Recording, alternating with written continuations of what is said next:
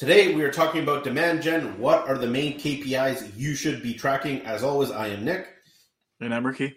And welcome to Demand Gen Daily Podcast.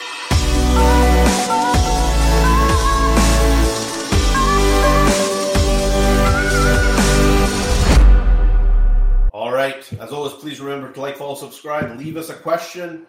This episode is based on a question, like most are, and we are going to be talking about what am I tracking when it comes to B2B demand gen? What are the best KPIs we should be tracking if you are a service based business, specifically that deals in B2B?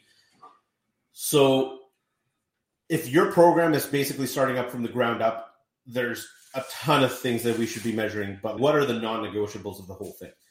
So, we should for sure be looking at things like number of leads per month, and this is all per month. We can get into some more advanced stuff maybe towards the end of the episode, but we'll keep it simple for now. Number of leads generated. How much was that in marketing costs, and not mar- just marketing costs, media cost. So there's a couple cost centers that you want to separate very clearly within this KPI sheet that you're going to make. So number one, media cost. That's one line. Don't blend it with anything else. All your media costs, Google, Facebook, LinkedIn, whatever it might be, put it all in one line. Trade, like if you're advertising in like online trade, like publications and things like that, maybe there's some sort of aggregator that goes under media spend as well. If you want to break that into a subline, please do. Likewise with Facebook, Google, etc. If you want to break these into sublines, great, but the roll up needs to be media cost. Then you're taking all other marketing expenses. So this is literally employees. So, for example, if you have a couple of employees, put their entire salaries in there. If somebody you have somebody maybe working fifty percent of their salary, uh, fifty uh, percent of their time in corporate marketing, grab that fifty percent, put it into that marketing. F, I'll call it a marketing FTE cost, full time equivalent cost. So, literally put that money in there, and then you want to address sales FTE costs. So this is the exact same thing as marketing, but for sales. Now, if you're in a, like a B2B service firm, a lot of the time the sales process is going to include like a partner or like a manager or whatever have you. You might have some salespeople. That's great. Their salaries go in there for sure. But you should figure out how much of you know that partner's time goes into it. Is it like 10% of the time? Is it 5% of the time? You got to take that number, put it in there. So you have three primary cost centers media only, marketing, people, sales people. now, mm-hmm. another cost could be branding, like general brand. This is a little bit of a harder one. You do want to track this as well because brand technically serves as a global multiplier. Like if you do if you get a result and your branding is really good and you're emphasizing brand as well as these like direct lead generation channels, brand is going to act as this multiplier that's going to get you more leads for same or less money, right? So you want to track them in a separate line per month, but the caveat to this is that brand works like on a delayed fuse where it's not going to work right away, right? But you want to basically track the three primary cost centers and then branding as a fourth, but I wouldn't put it in the direct sheet. Like that's for additional calculations down the line because again, delayed reactions, et cetera, et cetera.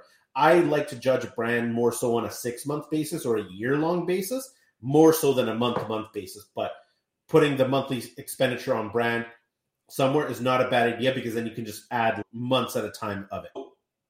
Then you want to like record how many marketing qualified leads there are versus sales qualified leads. So let me talk about this really quickly. Marketing qualified leads are leads that come in from any kind of marketing system. They don't necessarily mean though that they're valid leads, and, and which we would call a sales qualified lead. So let's imagine a lead comes in. Your ideal client profile or your minimum client profile is that they have a business that needs to spend that needs to have two million dollars in top line sales, and you know that below top two million top line, they're not really a fit for your services. So what you need to do is qualify them for that minimum, and like the criteria could be revenue. It could be a ton of different things. So when somebody gets them on a sales call or some sort of consultation, and you're running through the criteria with them and asking, "Hey, do you have this? Do you have this? Do you have this?" All of a sudden, they say no, and that's like a deal breaker. that's a marketing qualified lead that did not become a sales qualified lead. Sometimes there's marketing qualified leads where you reach out to them a bunch of times, they don't work, they don't answer you, they stay as marketing qualified leads forever. They never became a sales qualified lead. If they adhere to your client criteria, that's a sales qualified lead. And it's a job of sales to get them to a close. So this doesn't mean close. This means like they have a need, they fit our client criteria, and we can attempt to close them. That's a sales qualified lead. You want to track your marketing qualified leads and your sales qualified leads. And if you have a good CRM, you should be able to see the time it takes in number of days go from a marketing qualified lead to sales qualified lead because you're trying to get a sense for how long it takes a lead to come in all the way to close and or qualification because here's the punchline. Like generally you're going to see leads that take longer to qualify as a sales qualified lead. The ones that take longer those close less on a percentage basis than the ones that convert into a sales qualified lead faster. So you want to track those two numbers. Next you want to be tracking the close amount expressed as two different numbers depending on your business one or the other or ideally both number one total close amount for example if you have a service that is $4000 a month the total close amount is $48,000. So you're going to track 48K as the close amount, estimated close amount, or whatever your lifetime value is. Second line that you're going to track is monthly. So MRR, monthly recurring revenue, in, which in this case is 4K. So track one or the other or both. Next, you want to track contribution margin. So if you know that your services are on average 66% contribution, put that in and then you're basically going to figure out like how much of that 48,000 is contribution towards the business after direct costs basically right so if you're running at 50% that's 48 times 0.5 equals 24 and if that's 4k a month it's 4 times 0.5 equals 2 right then you want to break down based on this initial you now want to break down cost per lead based on media only right? And then the ROAS, which we've talked about extensively in this. And if you don't know what the ROAS formula is, please look it up. Then you want ROAS media only, right? Because that's the definition of ROAS.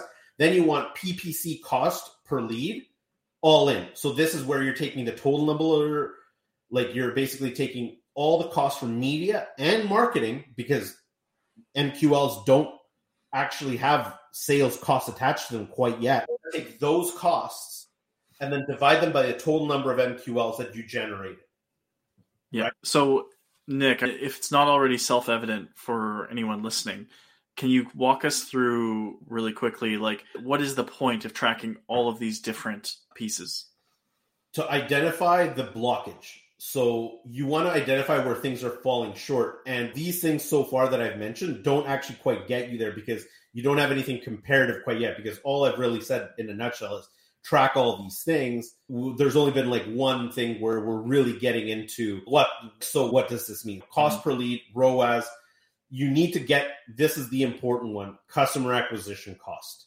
This is where you're taking the total number of closes for a given month right? And you're basically taking the cost of the media, the cost of the marketing people, the cost of the salespeople, and dividing it by the total number of closes. Right? Mm-hmm. That way, you can actually attain your customer acquisition cost because of the numbers you have above. You can add them all together. You can figure out your lifetime value, and then you can get the ratio in between both as well. And because you have all those other numbers, you can also figure out how long it's going to take to actually pay back the customer acquisition cost in number of months if you have a recurring sale. Now, the last few that I'll hit you very quickly with is cost per sales qualified lead and the percentage conversion between MQL and SQL. So, how many of the MQLs turn into an SQL? And it varies by industry, but you should be turning anywhere from 15 to 50% of MQLs into SQLs, depending on what industry that you're currently operating in. And then finally, percentage of MQLs that close, percentage of SQLs that close, because you want to understand